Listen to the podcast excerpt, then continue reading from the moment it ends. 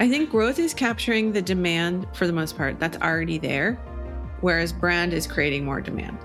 There's a brand I worked with for a long time. I, I helped them with their early positioning, and it's called Bowery. It's an indoor vertical farm out of New York, um, and they make packaged salad greens.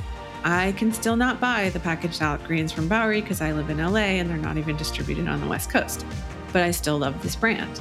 One of the things early on that the CEO and I had talked about was like, we want to build national awareness. We want to do national media. We want to create demand ahead of our distribution so that when we have a farm on the West Coast and we're available in Whole Foods or your local grocer, there are people who already know about us and are waiting for us to get there. But we also need to like sell through the you know perishable goods that we're bringing to actual stores in the markets where we do distribute. And when they first launched it was just new york. Now they're in a bunch of different markets. So there's really interesting like we're going to do national brand and local what you would call like growth or paid acquisition and having that tension of like we're trying to build this big brand for the future. And whether it's the content or the PR strategy or that whatever they're doing on a national level. But then on a local level, we're actually going to execute like pop ups and events and couponing or whatever it is, demonstrations in store, which we would never do in a market where we don't exist. Welcome to Ad Creative, a new show from Pencil about the unexpected ideas that have changed the game for D2C founders and operators with a focus on actionable takeaways. My name's Chase Moseni. Thanks for joining us.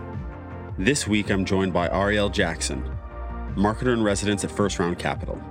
If you haven't checked out any of their content, they're amazing.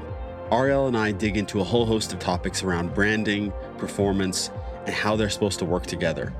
The really interesting thing about Arielle's experience is how she gets to be at the early stages of company building and see what the through lines are between brands and how they're able to build into meaningful products that change the world. Every piece of information Ariel shares here is true gold. I hope you take the time to listen to this and really learn. On top of that, she teaches an amazing course on branding, which we'll link out in the show notes. If you're looking to get better at branding or want to just understand how teams should be working together across functions, this episode is for you. Before we jump into the rest of the show, I wanted to share a little offer that we've cooked up exclusively for our podcast listeners. That's 15% off your first year of any paying plan on Pencil with code AC15. Pencil exists to help brands scale their creative production so that they can get to the business of testing more ads and finding new customers. We hope that this offer can help you do that. Now, on to the show. Enjoy. Well, I'm really excited to be joined on this episode of Ad Creative with Arielle Jackson. She is the marketer in residence at First Round Capital, she is also my instructor in brand marketing course for tech companies. It was incredible. It's on Maven. Everyone should take it. I'm going to plug it in the show notes as well.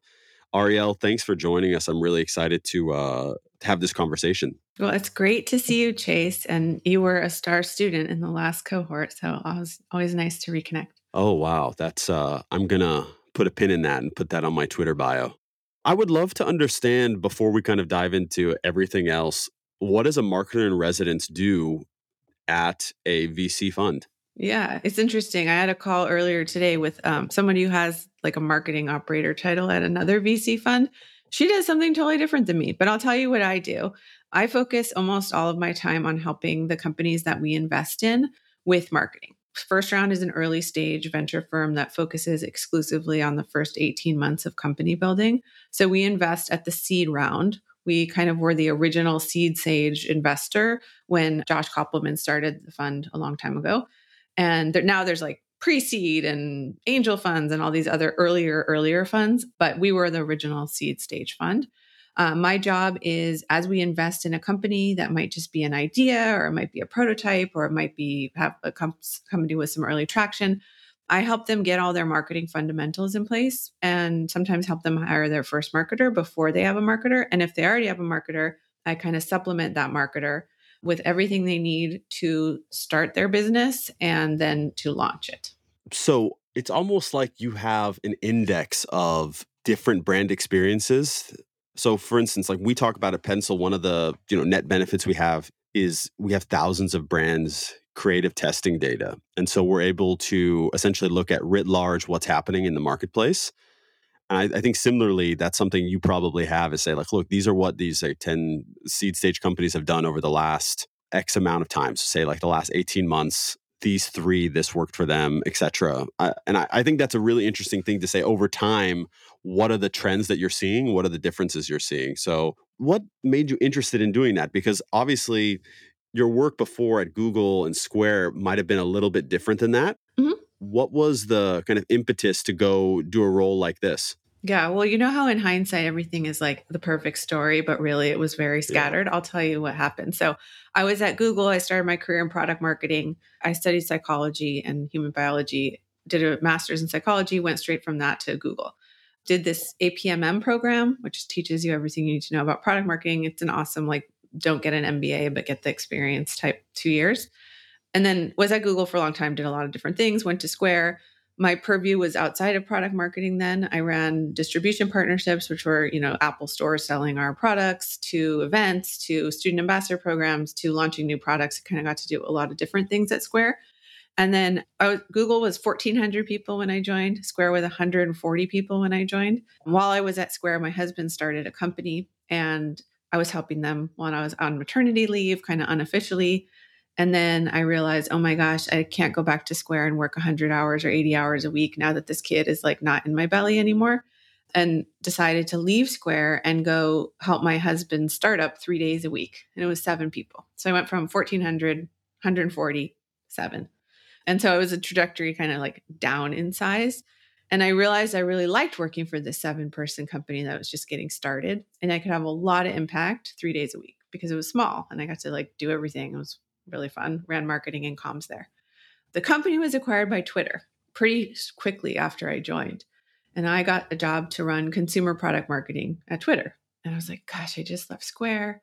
At this point, I had like a one year old. I don't know if I want to take a big job like this. And instead, I said, you know what? I'm not going to go to Twitter with the rest of the team.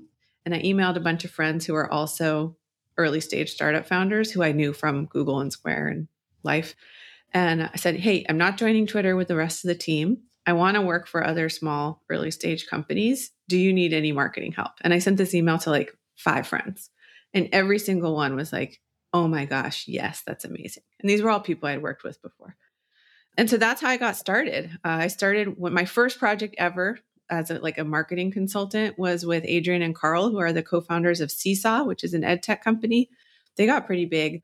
Uh, helped them position and name the company and just kind of working for my my friends who I used to work with at Google.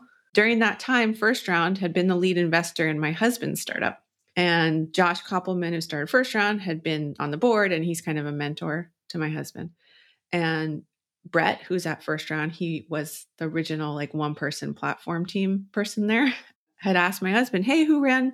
Who'd you hire for marketing? Who, who'd you do? Who did your launch? Like, it was really it was successful. We got like a million downloads of an app in a matter of like a few weeks." He said, "Oh, I, we didn't hire anyone. Well, we did. My wife worked for us three days a week." And Brett's like, "Can I meet her?"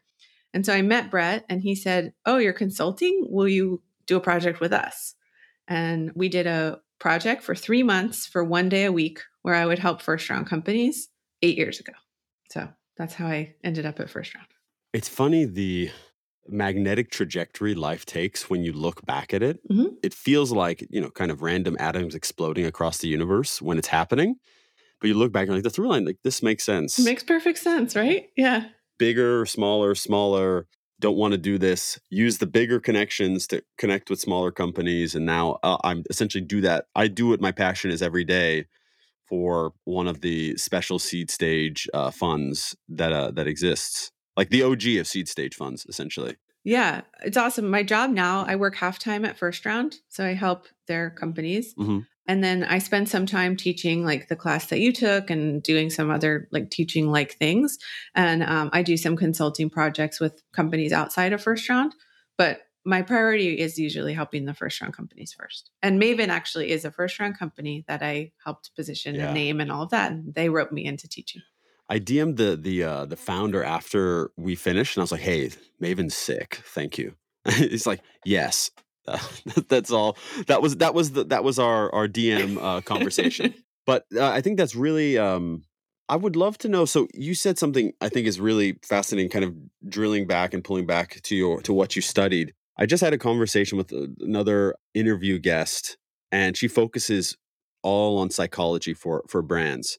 So you work with a lot of technical people, and they're trying to essentially build something from something that they have kind of drilled in on psychologically that's going on in the market maybe they don't understand the personal side of it, but the technical side, like, hey, this doesn't exist and it needs to because it makes me angry. And I think it makes other people angry. They do some, you know, market sizing and figure out, okay, this is a big opportunity, etc. Like, what do you find is the thing that has helped you most in being able to help these brands and, and companies start? Is it the psychology background where you're digging into kind of what actually motivates brands, or is it having worked at some of these bigger companies and seeing how users interact with products? Yeah. And how how you can actually like leverage that to build a brand from there? I actually think it might be a third thing, which is having I now worked with hundreds of companies and once you worked with hundreds of companies and you have like the background and like in, i'm like a nerd about advertising and marketing. Like I, I really nerd out on like the intersection of psychology and advertising. This is something that i get made fun of. I don't have a spotify premium account because i want to hear the ads. I like the ads. Mm. i watch the super bowl. I do not watch any of the super bowl but i will watch all the ads. Like i just like this stuff and so I've always been this. So way. what was your? Did you like the Coinbase? Did yeah, like Coinbase I, I, did. Kind of, I thought that yeah, was amazing. pretty epic. Yeah. Yeah. It was amazing. Yeah, it was super brilliant. It was like the winner of last year's Super Bowl. Yeah. Yeah. So I, I like that stuff. Like I there are people who pay not to listen to that stuff. Like I would pay to listen to that. And so there's seeing a lot and being a consumer of a lot of this stuff. I read a lot about it. You get a I don't know, it's like if you read a lot of books about a topic and then you know a lot, it's kind of easy to help other people learn that thing. So I've always been a consumer of this. Like when I was a little girl, I remember watching like Mattel Barbie ads and stuff on TV and being like, they make that Barbie house look really good on this ad, but I've seen it in real life and it's not as good as they make it in that. Like even as a little kid, I was paying attention to ads. Yeah. Uh, the, the skip it, remember the skip it? Like it was like this thing where you like hopped and you skipped over it and they made it look so fun in the ad and then like i got it and i played with it for like not that long and it wasn't that good. And so there was always this thing about like reality and expectation setting and the psychology and like the desire and then the fulfillment of that desire and expectation. Like i've always been really interested in that whole area um, I think some of the psychology background helps in two ways. It helps in one way, which is understanding your users and their motivations and how to message to them. And helps in another way, which is like understanding founders. And I meet with a lot of people one on one. I talk to a lot of people one on one. I almost became a therapist. So, like these one on one coaching sessions, this is probably why I like going to podcasts too. Like, it's fun to talk to people. Yeah. I like knowing what motivates people. I have had multiple sessions with founders where I'm like the marketing person helping them on behalf of First Round. And the founder and I have some kind of like big epiphany or connection. I've had a few founders cry. Like it, it it's intimate. And I like that element of like understanding not just what makes your customer motivated to try your product, but what made you motivated to start this in the first place. And like it's sort of on two levels. But and so I guess if, in short, I think there's a lot of like pattern matching and seeing what works and what doesn't and then anti pattern matching like oh no i've tried that three times it doesn't work. But in your case it might work because this thing's different or here's how these guys did it and here's what we could learn from that but for you i would tweak it this way. Yeah. So yeah like the experience and interest and maybe a little psychology. So first how did you feel about all the hamburgers that you would go and get after seeing the commercials because that was like that's the biggest letdown in the world seeing like a big mac and it's you know six inches yeah so i stopped eating meat when i was 10 oh because of that? No i went to a ranch camp where they like slaughtered their own cows and you could like watch it as a science experiment and i went and it no. shocked me and i never ate cows again since i was 10 but now i'm back on chicken and fish so i'm not a vegetarian.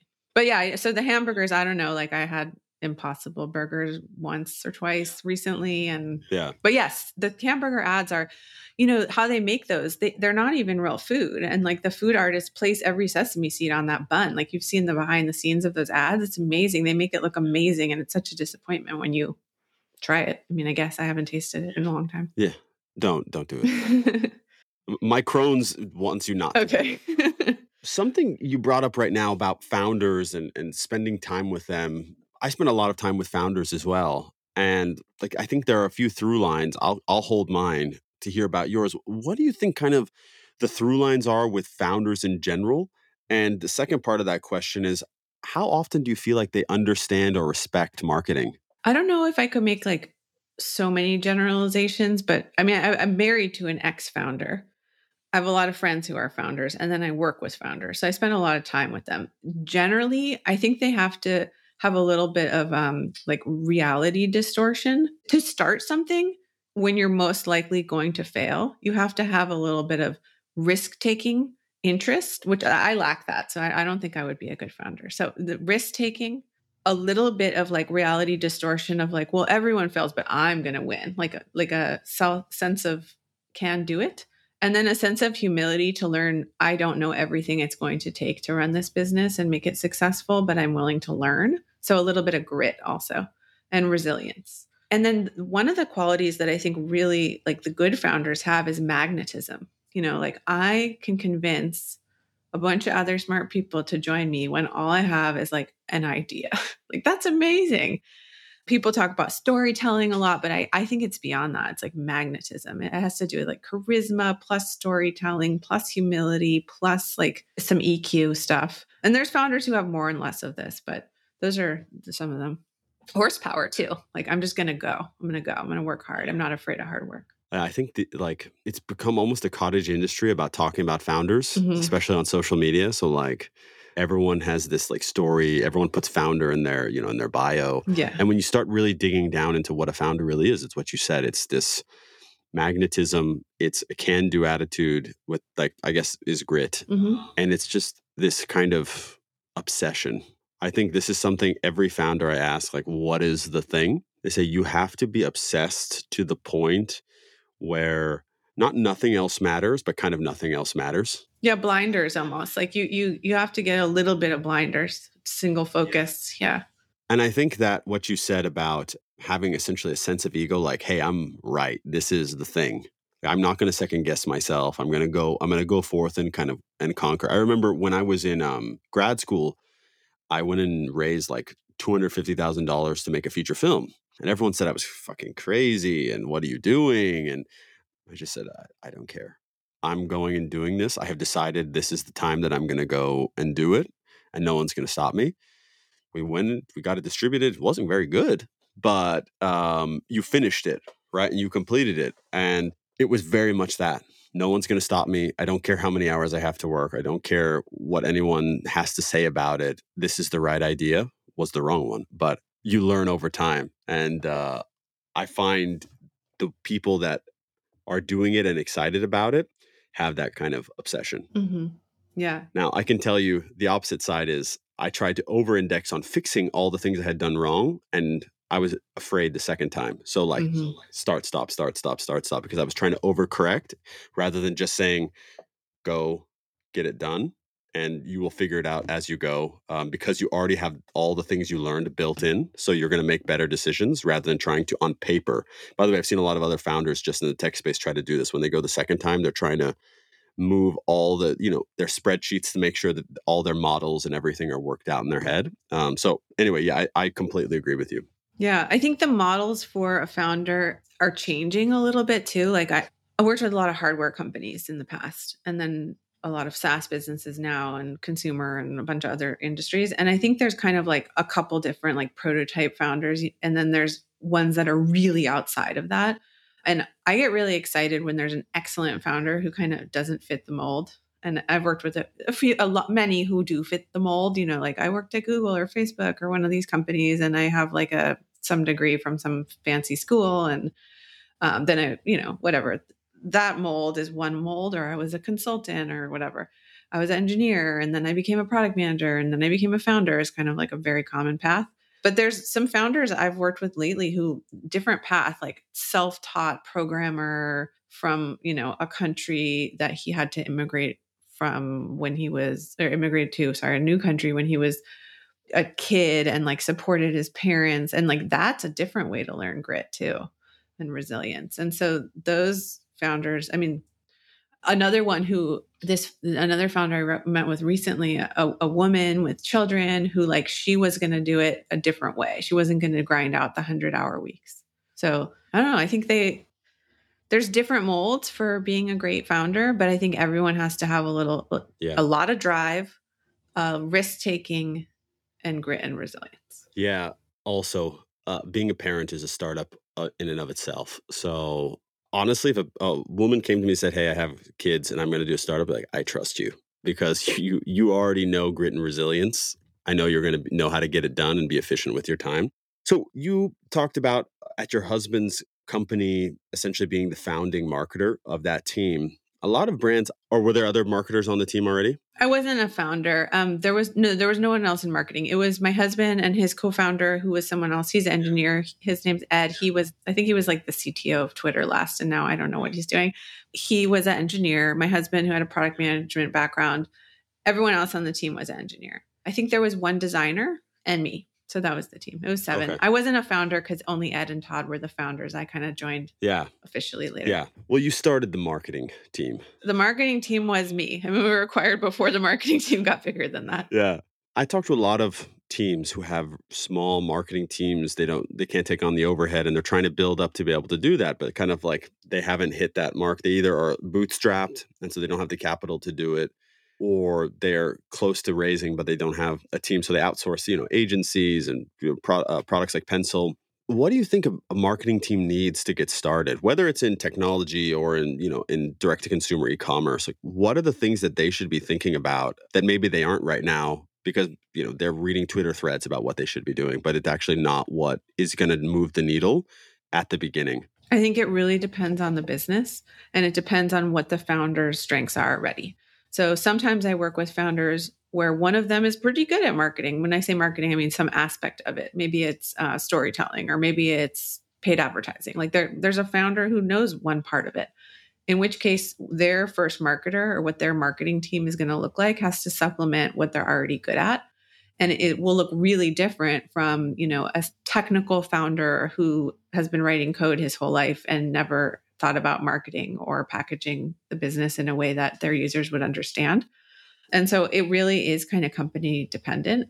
There are a few patterns that I see. Like there's a pattern where company got by either with help from advisors, investors, agencies, whatever, in packaging the brand, meaning it like looks good, the story's clear, the foundation is in place, and they have some happy users. And now they just need to like throw some fuel on the fire the marketer they need is going to look different than the marketer who the product is pre-launched the company doesn't have a name it doesn't have a website doesn't have an identity it doesn't even really know how it's going to market. And the marketer they need is probably more of like a product and brand strength marketer versus the product that the former example would need would be more of like a growth marketer. So i think it really is kind of company dependent. Yeah i think that's a it's a really interesting point.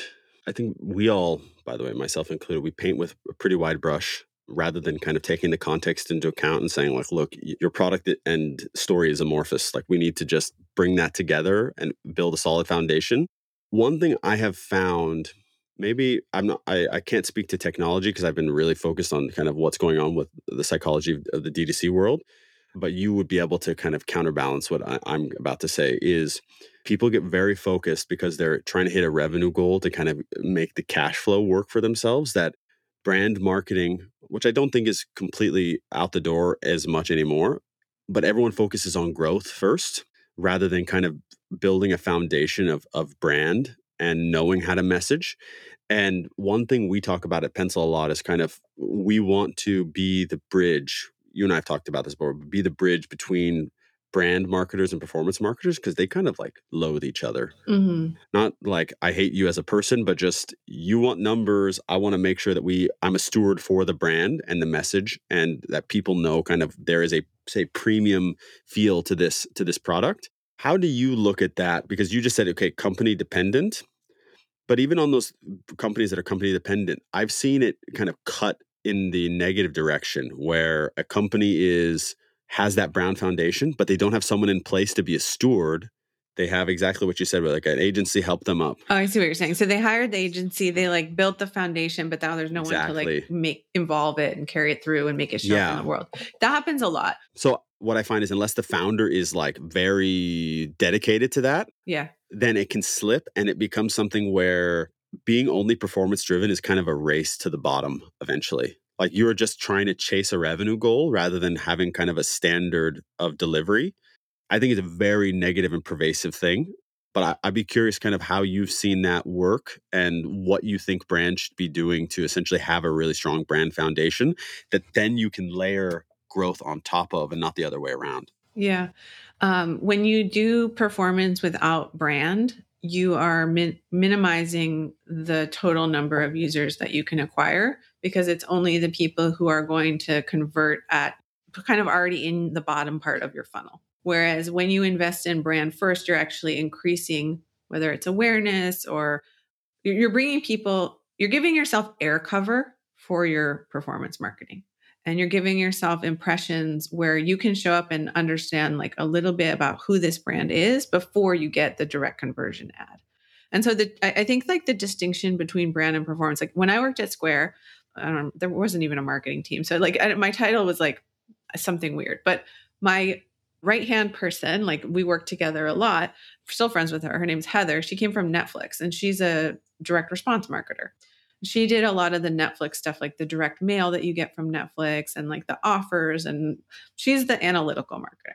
But she knew enough about product marketing to be dangerous. And I knew enough about performance marketing to be dangerous. And we were a great, like, we worked really well together. And then she ended up having someone on her team who I'm also still friends with who was like an analyst. He was like a quant guy, came from the gaming world. And so between like the three of us, it was it was a good coverage of like all of that stuff. And ideally, that's you want your marketing team to be like that. Now, you said, you know, a lot of these early stage companies they can't hire three people or two people or whatever to to get all of that. And I think the best performance marketers, there's another guy I worked with at Square who's great. He was most recently like head of um head of marketing at Aura and so that's a that's a company that does like pretty good brand plus performance although it, it started just being performance and then they realized had to invest in the brand. So i guess to answer your question i think the two are coming together more and there are people like nick sharma talks about like performance brand and like you know there are people who are starting to see like you got to get your story straight you got to stand for something you got to tell people the why you got to make them understand your functional benefits and then you got to take them through your funnel and help them convert in all these different channels and all these different ways that play together. And I think like that is how marketing should be. Um, there are companies that index way too high on just doing the paid stuff and not having, I would almost call it like a soul or a brand or any of any of that, not being clear on what they are. And then there are companies that index too hard on they have a beautiful brand, but like the numbers don't add up. I think that's such a like an important thing for for people to understand is the way I've been I'm pitching it internally because we've kind of done this. I can talk to you a little bit about this and see what you think. But if 2,000 people in the world have ever used Pencil, just pulling a number out of out of the sky, and there's say in the serviceable addressable market, there's a million people. That's 998,000 people who don't know about us, have never used us, have no relationship. And so we've got to find a way for them to feel good about us. And then there's obviously the rest of the kind of TAM, which will, you know, eventually be kind of ready to come into Pencil. So, like, let's just say that's 5 million. It's a bunch of people that we can interact with that are not going to come use our product right away and don't have any idea out of besides that functional portion, which we can go hammer performance marketing with. But that's where content and brand come in. And so we made a shift maybe like six months ago to invest in kind of being more human with our content and our branding, which led me to your to your course. And like we've seen like the pipeline go kind of crazy just based on that. And it's like people, some people are just being browsy, right? Um, that's totally fine. That doesn't mean that's not a bad thing. But we've seen kind of intent skyrocket, and it's predicated on very much that. Okay, hey, look, this is how we help people. These are the peop- kind of people that we help. Here is information. We want nothing from you. And this is what we believe and what we stand for. Come along with us if you want to. Yeah. Come along with us. And so we've seen our newsletter grow. We've launched this podcast. We've seen it grow. What happens now is I don't, besides asking you, I don't ask people to come on anymore. People DM me and say, I want to come on. And that's has nothing to do with anything except just brand. That's a brand, right? I like what you stand for and what you guys are talking about and how you're helping people. And so we want to be a part of that. And I think it's it's a really interesting for me, just mini case study in once you stand for something, everything else flows out of that and you're able to build stuff. It's helped us kind of with all the other paid stuff where we can say, okay, now we know these are the things that we need to invest in. It's helped us with roadmap a lot, which I think is really interesting. I've seen this now. So I'm talking, we're talking about tech, right? So I've seen this on the D2C side though, where there's a company called Avi. The CEO is on episode five, their collagen company. They have a Facebook community of about 65,000 people. They're able to source because they've said, our brand is about you. We want to give you amazing experiences that are tied to health, not just your standard collagen brand where you take a scoop, put it in. We want you to feel like you're part of the brand. They have incredible engagement with their brand. They drop flavors that are based on like, you know, voting, etc. And you see kind of people hungry for that kind of engagement. And so my I guess my whole hypothesis around this is if you stand for something, which I think is we're we're aligned on this, is if you stand for something and you direct it in the right way, it becomes the tip of the spear for you that you can then kind of accelerate with all those growth and, you know, all those other tactics and strategies that go along with it. But if that's if the other side, if that's kind of your business, it will never there's an upward bound to what that can do. So I know I just went on a bit of a soliloquy there, but I completely agree with you. No, no, you're saying well, there's an upward bound to what just doing brand and content work will do, or just doing performance. I think there's an upward bound to both. Mm-hmm. I think what happens is brand is an accelerator for growth. Growth is not an accelerator for brand. That's right. Because you can't have growth because it's growth is rocky. I think growth is capturing the demand for the most part that's already there. Yeah. Whereas brand is creating more demand. Yes, exactly. Uh, there's a brand I worked with for a long time. I, I helped them with their early positioning and it's called Bowery. It's an indoor vertical farm out of New York, um, and they make packaged salad greens. I can still not buy the packaged salad greens from Bowery because I live in LA and they're not even distributed on the West Coast. But I still love this brand. And one of the things early on that the CEO and I had talked about was like, we want to build national awareness. We want to do national media. We want to create demand ahead of our distribution so that when we have a farm on the West Coast and we're available in Whole Foods or your local grocer, there are people who already know about us and are waiting for us to get there. But we also need to like sell through the you know perishable goods that we're bringing to actual stores in the markets where we do distribute. And when they first launched, it was just New York. Now they're in a bunch of different markets.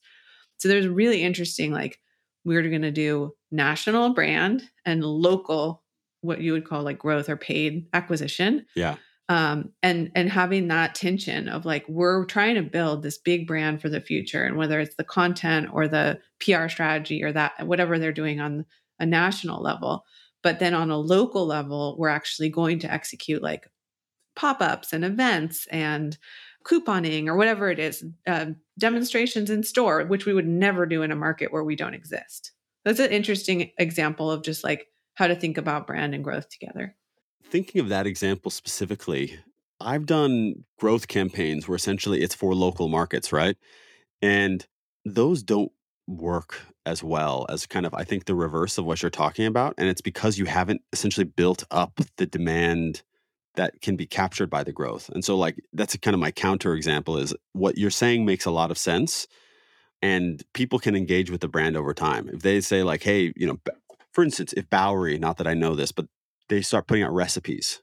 I haven't bought anything Bowery, but I'm using Bowery recipes with the stuff that I do have. So the minute they say, "Hey, Bowery is going to be available in Topanga Canyon. Let's go." I'm going to be there like that day because I've had now multiple interactions and so I'll give an example of um, Reforge, right? They send out content all the time on LinkedIn, Twitter. And so I'm not taking anything right now, but I'm like thirsty to go and take another another class. I've read an article that I'm like, oh my God, I need someone to make me feel dumb because this makes me feel really dumb. And in a good way where I'm like, I need to go learn from these operators on how to actually action this and what are the frameworks I need to implement. And I think it's similar with a brand. You want to feel like they can help you go somewhere that you can't go on your own. What's something that people aren't doing right now that you have found still yields like very strong results that no one is focused on right now in marketing? The fundamentals, like of getting your story straight. I mean, it's so simple, mm-hmm. but it just pays so many dividends. And almost every time I get inbound from a company that needs help, whether it's first round or otherwise, they need help with something, whether it's I need a PR firm, I'm about to announce, I want to spin up Facebook ads, or these days, no, no one's asking about that. I want to spin up TikTok ads, TikTok or you know, ads, yeah. But like whatever the thing is, and I go, okay, cool. Can you tell me about the company? And they tell me about it. I'm like, mm, good luck with that launch or that TikTok ad. Like this makes no sense yet. And so we almost always come back to fundamental stuff. It's the stuff we went over in the class. You know, what's your purpose? What's your position? What's your personality? Once you have that stuff really well articulated, all that other stuff just becomes easier. It's like, oh, you want to brief a PR firm who's going to help you with like local stuff or trade stuff or whatever it is. Here, you have the story to hand to the PR firm instead of reinventing the wheel every time. Do you think this is because the founder profile, like say it's that standard, I worked at Google, I'm a PM, I'm thinking tech, I was an engineer beforehand, or do you think it's because you have essentially wrapped yourself up just on a general level in the emotion that you can't untie kind of your story from what the actual story is? Because they're two different things, right? The real story is inside of your story, but your story isn't the story. So, what do you think that is for founders in general? Yeah, I think most of it is myopic vision. You know, I'm so close to it that to me, this makes perfect sense. But try to explain it to like a bored but smart teenager and your explanation makes no sense. And so, really just distilling your story, simplifying it, taking it to the essence of like, what is this? I mean, this is what makes good ads too, right? Like, it's like, what are the benefits? Is it clear? Did it hook me with what the problem was before? I, it's like basic stuff. But, you know, if you have that really crisp and clear, everything becomes easier. You know, ads start writing themselves once you get that. You, know, you can play with the words and make it fun and have personality but really getting down to you know basics. There's a founder i'm talking with right now he he can do a great job explaining his product in 30 minutes but give him 30 seconds not so good. And he's basically like wants to hire me to help him take his 30 minute pitch down to a 30 second pitch. And i'm like cool if we can get it to 10 seconds we're doing well. You know like people's attention span is short. Yeah. We're all busy. We're bombarded with advertisements. We're bombarded with brands. We're i'm I'm super brand loyal and not super into trying new things. So I actually make like a really hard to convert user, but I I do try new things when the story is compelling enough. and has to be compelling enough in like an Instagram ad. Yeah. There are brands that do this really well. Like I'm thinking about like brands I've tried recently. Some of them do do that like thing where it's like the Mattel Barbie house is so amazing. You get it. it's like kind of not that amazing. I've been a victim of that, I guess, too many times. Oh, yeah. I think we all have, right? Yeah. And there's this thing where if your marketing's so good, but your product's not good, that's the trap, right? It's like the Mattel Barbie house or the hamburger with the sesame seeds that are placed with the tweezer. And then there's the other side, which is like I, I tend to work more on this like technical side where the product is actually like really amazing, but the marketing sucks. Um, and in D2C land, it seems to me like it, you often have the other problem, which is like the marketing's amazing, but then you get the product, and like, it's fine. I'll go back to the brand I was using before. I think you're you're definitely right, especially uh, in the OG days a few years ago of um, drop shipping. It was like really bad, where they could get their marketing in a really good space, and then the products, like the, the owner had never even seen the products uh, of the brand, and so you get in, you're like, what the hell is this? I think one I've been I've been converted to from an ad to their landing page to a customer now loyal customer was Athletic Greens. Their ads are very good their brand is really slick. It feels high end, and the product has like it's been great. I really, I've been really digging it. I would say the number one thing I've been telling everyone. So if anyone's listening to these episodes, they're gonna be like, "I see Chase started using this." I think they sponsored Lenny's podcast that came out yesterday. They did, yeah. Like my sugar cravings have gone, and they said that that would happen. And I was like, I was like, yeah, bullshit. Uh, I call bullshit, but let's just try it to see. Absolutely. Within a week, I was like, oh man, I don't want any of this stuff. And so that's the side. So those drop shipping companies, all they cared about was your one order. Like they're only were caring about acquisition and like how, how much did we sell this week. They didn't care at all about retention because you were certainly not going to order again from a company that disappointed you. Whereas the companies where the marketing's really good, they get you off an ad, it sounds too good to be true, you try it, it fulfills the expectation, you're becoming an ambassador and like your lifetime value is going to be amazing and your K factor is going to be amazing too. Like, you know, it's just those are the brands that are really cool. And those brands take not just a growth marketer and a brand marketer, they actually take the idea the founders and the whole company has to be aligned into that's what we're doing we're not you know emperor's new clothes over here and we're not amazing product with shitty marketing the whole thing is real and those are the those are the companies i get excited about as like a customer i think that's a that's a really important thing to even drill down on because I tell this to everyone in our team and anyone who I consult with or advise. Customer success is not just a customer success problem, it's everyone's problem. The engineering team is a customer success team, the marketing team is a customer success team. And similarly, the entire team is the marketing team, right? If the product isn't good, like K factor, forget K factor, like we're going to have negative NPS and they're going to be bad reviews on You're going to have returns. Yeah. exactly. I wonder how you have seen or helped people get aligned because not that every, no one's to disagree going to say like no i don't care about marketing but a lot of times i've found some teams aren't interested they want to just do their own thing they don't want to kind of be thinking about this and marketing strangely is an afterthought continuously when you're building when you're building products. I think obviously d2c you're thinking about it like right away because like okay i got to get this to market. I got to get people i got to run my, facebook ads and my tiktok ads and etc and so it's much more kind of prevalent and upfront versus in technology, it's like, oh, I just got to make this thing work so that if someone clicks on it, it doesn't break completely without kind of thinking, well, after that, what do I do? Yeah. So there's a whole technology. This is like old school Google. They used to, you know, the field of dreams thing. If you build it, they will come. And like, if you build a great product, people will come.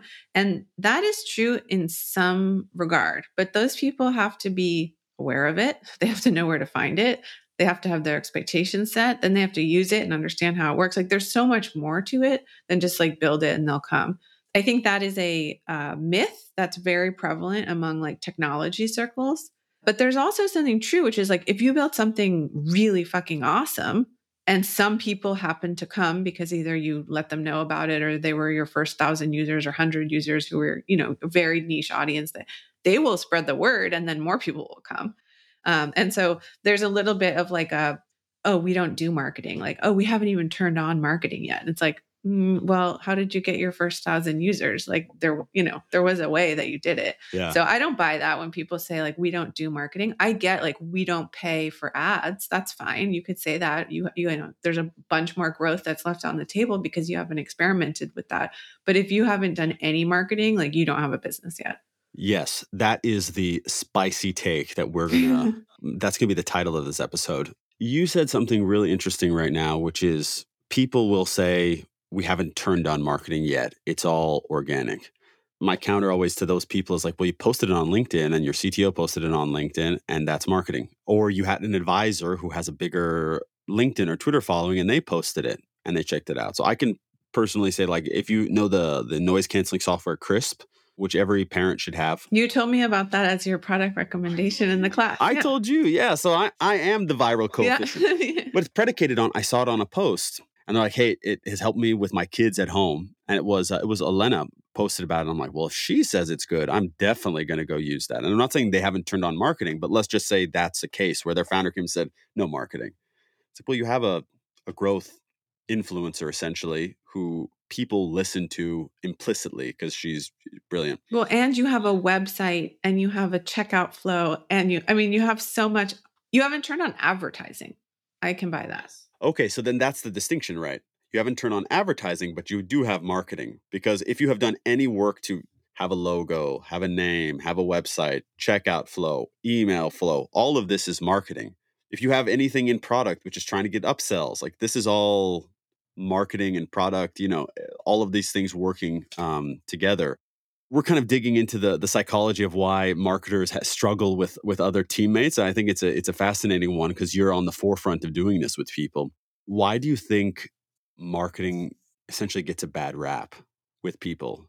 Because it it really does. Let me put this out there and then I'll I'll mute myself so you can actually answer. Why is it that if a marketing person wants to talk about product be like, though, chill out but everyone has an opinion on marketing. Everyone. So this happened a lot at like the tech companies I worked with before where the engineer would definitely have an opinion about whatever I was doing, but if I told him or her how to code, that would be nuts, right? So I think the reason is that marketing is so much closer to a human experience that we all have had that we all feel a little bit like experts at it. We all read ads, we all see ads, we all use products, we all read content, we all are on Instagram, we all, it's part of our lives. I took one computer science class as an undergrad because it got me out of a math requirement that I didn't want, but it was not for me. I understand that there are lots of people who are great at it. I know that's not for me. And since then, like my exposure to code is very minimal. But the engineer's exposure to marketing is not as minimal. And so when it's just part of daily life, everyone can feel like an expert. It happens a lot with like copywriting and design too. I think that you know we all see things, we have opinions about what we like, and in, in the design world, and people are always joking about how clients make you know design worse, not better. Like the designers feel that way. Yeah. So you know, make the logo bigger, make it brighter. The button's not big enough it's this i think that is kind of at the fundamental level. It's just we all experience marketing and we do not all experience code. Yeah. That's uh i think that's an important way to to look at that and maybe have more empathy for the other side of the house when they do have that. I think that's the maybe most important thing i'm going to take away from that is hey everyone is experiencing marketing. We're experiencing code but we don't see it. It's different right? So i think about it because i'm thinking about product experiences for users. So like but there's how many users daily active users are there on instagram right? How many of them are actually thinking about those kind of experiences in that way? It's it's like a tiny percentage. But if you think about it as a language that you and i and maybe other people we're fluent in this language. I mean there are areas of it that i know better than other but we're like fluent in the language. And these people that you're talking about at your company that you might be butting heads with yeah. they are not fluent. Like they may be conversational in the language. And so there is a time and a place to be like thank you for your feedback. I got this. And there's also a time and place to listen because, like, maybe it makes sense and maybe it doesn't. And I've had good ideas come from engineers. It, it's like, you know, they're few and far between, but it happens for sure. Uh, I completely agree with you. How do you feel marketing is changing and the acceptance rate, I guess, of marketing? Like, is there something you've seen a sea change over, say, the last year, year and a half in terms of how people are marketing? Or is it kind of like a tried and true, this is rinse and repeat? We're doing it the way we've done it for the last five to 10 years? I think there's always shifts happening. I mean, some shifts over the last year, a lot of it has been that people were extremely reliant on using Facebook for their ads and Instagram for their ads. And they could grow into the business and hit those revenue targets that they wanted purely off of that. And now they're realizing that they don't have those levers in the same way. And so they're looking for new ones. And whether the new one is, you know, TikTok or content or reinvestment in brand, you're seeing a lot of that in the consumer world. In the B2B world, I'm seeing a lot more interest in creating a brand that doesn't look like a, you know, boring. This has happened over more than 18 months, probably in the last 10 years. Mm. B2B companies want to be like Square and Slack and some Discord and some of these companies that they're well, I guess not really Discord, but like they want to feel like a consumer and they want to be they want to have an identity and it's not all blue and serif fonts anymore and you know it doesn't need to be your staid your your enterprise product that looks so boring and it was sold to the IT director of some Fortune 500 company who chose that product because it was the safest choice but it may be a individual user who chose that product because it was actually really good and the brand was interesting to them and the product delivered something interesting and then it grew into a big enterprise account. So in the B2B world, a lot more like product led growth, a lot more investment in brand, a lot more like consumerization of enterprise. And in the B2C world, I would say uh, less reliant on those individual paid advertising channels. On the B2B side, just because I'm in that and we think about this a lot, I've kind of pushed on people to say, like, look, PLG has forced people to become consumer brands um, because they have more users that can come in and, and start leveraging products fraction of the cost that they used to be able to. And so there's a huge pressure, in a good way, by the way, put on the brands. Um, I'm not even talking about the product, but the brands around the product to actually deliver a unique and interesting experience. I guess I'm asking you just yes or no. Do you think PLG has kind of helped push that into the fore because I've always I say to a lot of consumer brands, you need to go look at what B2B is doing in education and how they educate their customers and pull that in. And same thing I say to tech companies, B2B companies, like go look at how people are interacting with their customers. You need to do that. And essentially now it needs to be an intersection of if you're a company, you just need to be a, a good company and take what you can from over here and take what you can from over here and synthesize the two things. You essentially answered my question, but I'm just more making a statement to say yes. I think it has really become a lot more a big part of it. I think a lot about like the pressure you put on the business in a good way. And so, for instance, you were just talking about Facebook ads and the fact that it put pressure on a lot of people's businesses. Now, you know, we we make Facebook ads and TikTok ads, so I want people to spend all their money on those things. But stepping back, them not working or reporting, not not working, but the reporting not being there, put a lot of pressure on people to figure out other things, which they probably should have done beforehand. And it should they should have had a bigger mix of how they were actually going to market with their product and monetizing the demand that that was there or creating demand. How do you think about like the pressure that say brand puts on product or growth puts on brand or brand puts on growth? Do you think that they can work together in harmony and how often have you seen that happen because it, it can be pervasive right it, they like can be at odds and it not be a good thing for a company but when i found the things work together really well the company just like that. So I'm curious kind of how often you've seen that and maybe what things you think people can do to like communicate better to make that a, a good relationship. Yeah. The tension between short term growth and long term investment in brand, which will ultimately lead to better long term growth, is almost always there for any company. Even the best companies where it works together, works really well together, it's there. I think it's kind of almost like the tension that like finance and marketing have too. Like finance is like, don't spend, don't spend, don't spend, marketing, like spend, spend, spend. It's like a healthy, t- or like my husband is like, he's like a spender trier. He's like always trying things and like there's always Amazon boxes like arriving and all these other like golf things arriving at our house all the time. And I am like a minimalist who's like, get rid of stuff. What can we donate? What can I sell on Poshmark? Like, let's get rid of stuff. And it actually is a nice balance. Like my house would be super austere and his would be like a hoarder. And instead we have like a normal house. And so I think that tension is somewhat healthy. Obviously, like marketers would want it one way and finance people or, you know, whatever. There's like everyone want it their own way, but ultimately it leads to probably like a better company, that tension. Where I've seen it work really well, there's still been the tension for sure, but where I've seen it work really well, I think Square did a great job of this. Like investing in brand, investing in brand, doing stuff that like wouldn't show short-term ROI, but also being very excellent at paid marketing when I was there, they just started doing this, but I've seen it since leaving. They put out these like amazing films that profile certain Square users that aren't super promotional, but they get really broad, wide distribution. Cash App just put out this amazing piece that was like, it was, it was really good. It was like the intersection of, of brand and performance.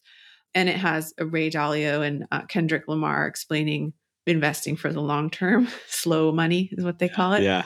And like it's totally a brand piece, but at the same time, it's like, oh yeah, I should reactivate. Like I have Cash App on my phone. I don't use it that much. Like, oh, maybe I'll use it again. Like it reminded me.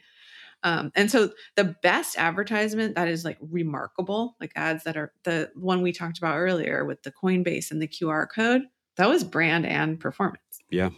The best ads, the ones that we remark about, are actually both in my opinion. That answered one part of your question, but not the second part. Where do I see it working best? I see it working best. There's always this tension. I see it working best in companies that believe not every ad is going to be a direct conversion event that leads to acquisition at this cost, but we're willing to invest some amount in like air cover to make those direct response ads more profitable. So that is a small portion of people. I would say like the majority of conversations, and by the way, this is not a bad thing. Everyone has to run their business and make it make it happen in the way they have to. So caveat emptor to what I'm about to say. Most people say, I need this CPA, I need this payback period, and it needs to have this kind of projected LTV on it, and it has to happen this week. Mm-hmm. And if this ad doesn't work, let's just use Pencil as an example. Pencil's not a good product. It's an algorithm that's guessing based on some behaviors that this group of people that it's targeting are the right people. Maybe If it doesn't have a good signal, you just iterate again and try to find those things so it has a good message and you're finding the right people and it works together like that tension you're talking mm-hmm. about. And so I guess what I would push people to do is what Arielle talked about is both things working together can give you a conversion but also give you air cover and you need to understand that the ads are meant to do both things simultaneously and that's the best advertising. I, I, mean, we're still talking about the the ad. I I posted a I don't know like I wrote a Substack with uh, the the Whassup ads because um, like you know I still think about those ads. I don't drink Budweiser, but those ads are like, locked in my head because they how they made me feel. That's a performance ad. That's 15, 20 years later. Like the reason I would get Budweiser is because I remember that ad, not because I'm in the mood for a Bud. I think you're yeah, you're totally dead on. And now we shall transition to anti rapid fire very quickly. Where do you get your best ideas?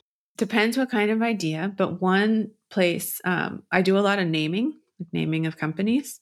And um, that's one of these things where you can't just like sit down and come up with the name. It's like it will just come to you at some weird time of the day. I, when I'm working on, actively working on a name, I have to keep a notepad or my phone on my nightstand because I will wake up in the middle of the night with an idea or the shower also. Um, so with, with naming, it's like random, you know, middle of the night shower, it just like strikes. Or I'm reading an irrelevant book, like a different book. I'm a big library nerd. I check out books from the library. My kid, one of my kids reads a ton. I was like buying all these books that he would read once and then his didn't fit on his bookshelf. I'm like, what am I doing? Went back to the library. We are avid library users now. And I read to him at night i read for myself and sometimes you like see a word in a book and you're like that would be an amazing name. So reading also um, really helps with naming. And you're since you're a library user you're not necessarily doing a kindle or an ipad. You're going you're going og paper? No i read actual books. Yeah og paper. I spend so much time on my phone and my computer for work that i want my like pleasure reading to feel different and i still like like the smell and feel of library books or hardcover books. Well, Dr. Huberman um, from your alma mater would tell you that uh, it's good to do that anyway because the light messes with with your circadian rhythm. So yeah, I've heard that. I got those glasses, but I never wear them. These ones, you know, like the- yeah, yeah, the blue light glasses.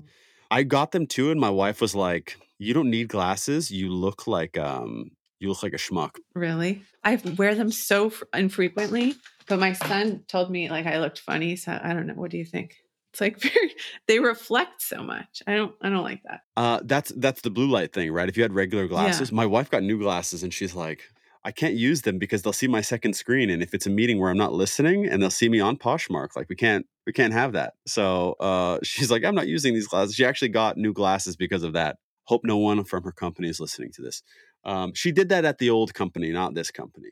Second question What is your superpower, like the the skill that has served you best in life? I know a little bit about a lot of things. And so that helps with the uptake. I work with 8 companies at a time at first round. I have 25 companies when I do a Maven course, and then I have a few on my own elsewhere.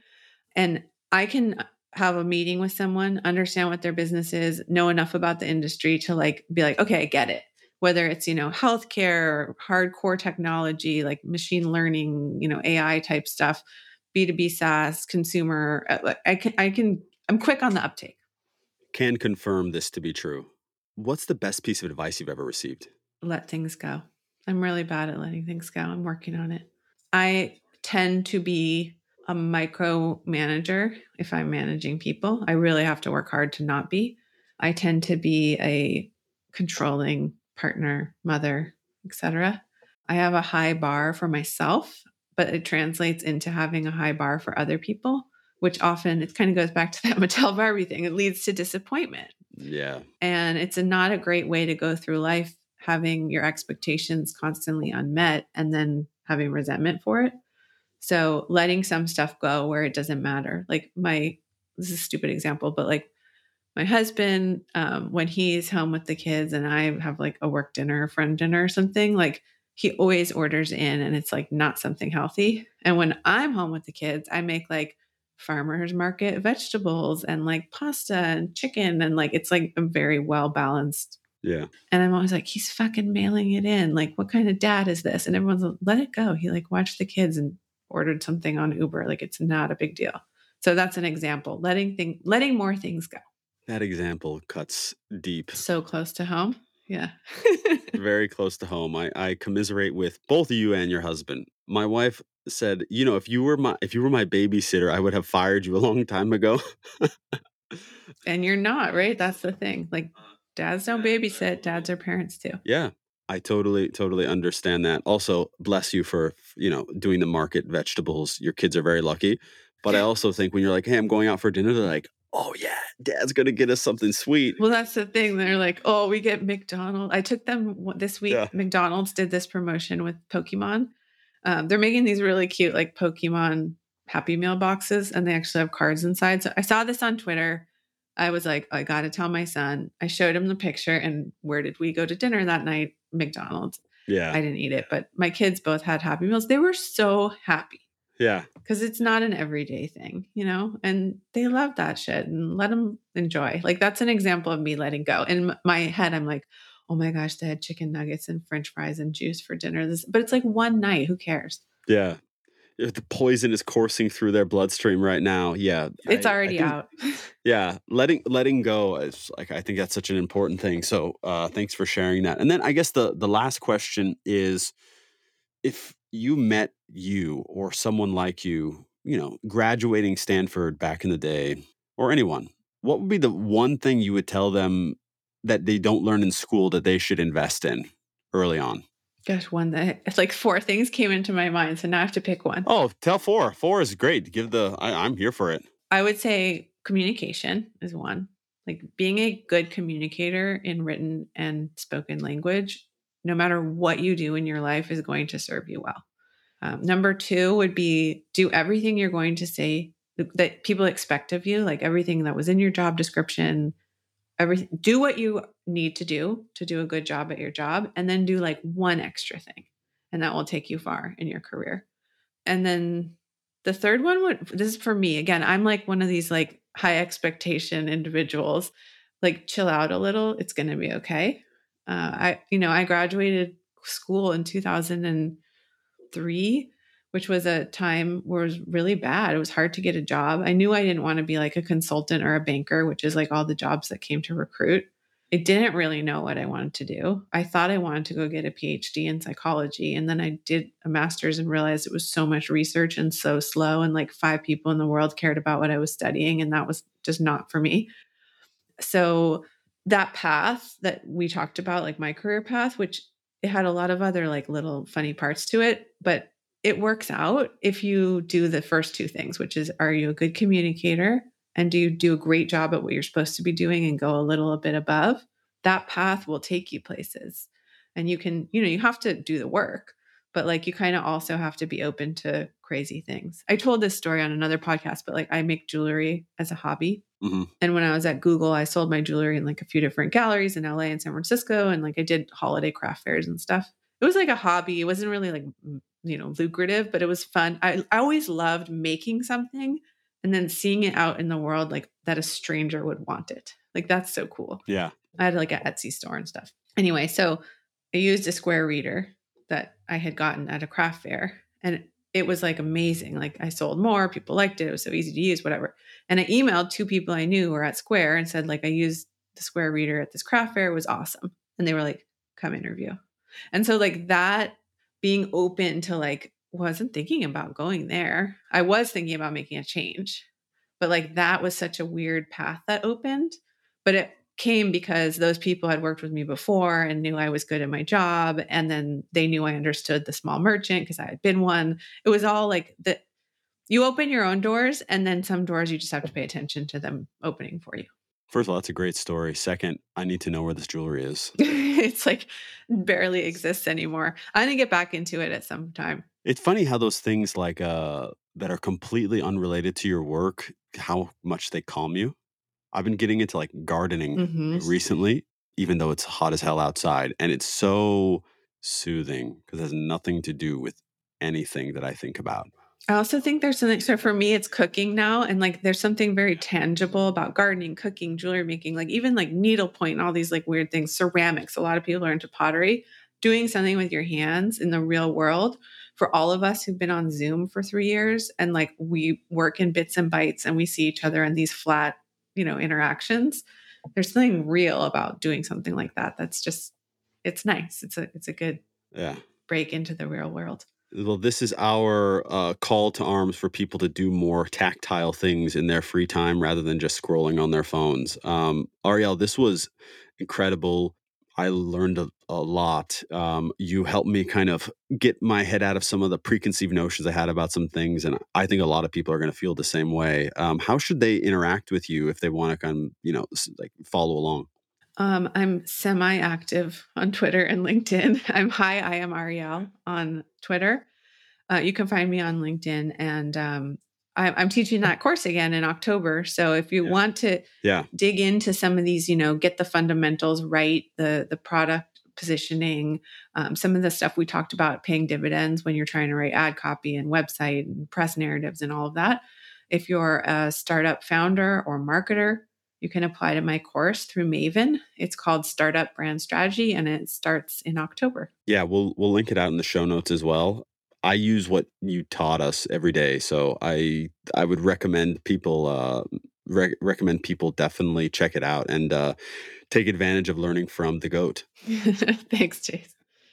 Well, it was nice to see you. Thanks for having me. I feel like we could just keep talking all day, but like we actually have real work to do and gardening and cooking and all that. yeah, we have to go do our jobs. Yeah, absolutely. Well, you have a, you have a great one. Thank you so much. Thanks for listening to this episode of Ad Creative from Pencil. We hope you enjoyed our chat and learned a thing or two that can help you grow your business and think more creatively. If you have someone you think we should interview, just hit me up on Twitter. Also, a small favor if you could please share and review this, we want our guests' amazing insights to reach as much of the community as possible, and your ratings help. Until next time, add some creativity into your life. Thanks.